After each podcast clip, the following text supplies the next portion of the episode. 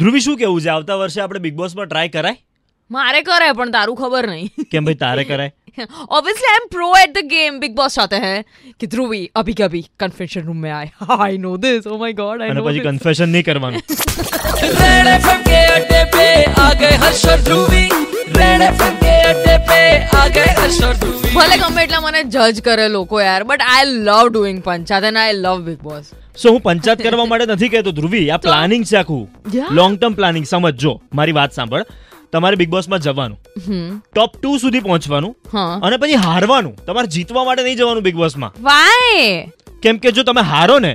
તો તમને સુહાના જોડે ફિલ્મ મળે જીતો તો શું મળે ખાલી trophy okay so you are talking about Asim Aziz right now yeah what a game he has played એટલે આપણને અત્યાર સુધી એવું લાગતું હતું કે Siddharth Shukla is going to win and unfortunately he won when actually Asim would have won the game હા એવું But- કહેવાય રહ્યું છે I don't know the things but yeah I know the thing પણ હશે અસીમનું તું નસીબ જોયે માણસ હારીને પણ જીતી ગયો યાર સો બેસિકલી એ માણસને ફિલ્મ ઓફર કરવામાં આવેલી છે કે જેની સામે હશે સુહાના ખાન શાહરુખ ખાનની સુપુત્રી અને ડિરેક્ટ કરશે કોણ ધી કરણ જોહર ધર્મા પ્રોડક્શન્સ મહેનતથી કંઈક પ્રાપ્ત થતું હતું એવું આપણને ખબર હતી પણ Yeah. ઝઘડી ઝઘડીને કંઈક આવી રીતનું મોટું પ્રાપ્ત થઈ જતું હોય એ આપણને નથી ખબર ધ્રુવી કાલથી ઝઘડવાનું ચાલુ આ ઓછું છે મથ્થી કરવી જોતું આપણે બંને બે થી પાંચ તું કરે છે ઓછું છે પણ ધ્રુવી આ માણસ શાહરુખ ખાનને સૌથી પહેલી વખત મળશે તો એ શું કહેશે ખબર છે શું કહે છે મદન ચોપડા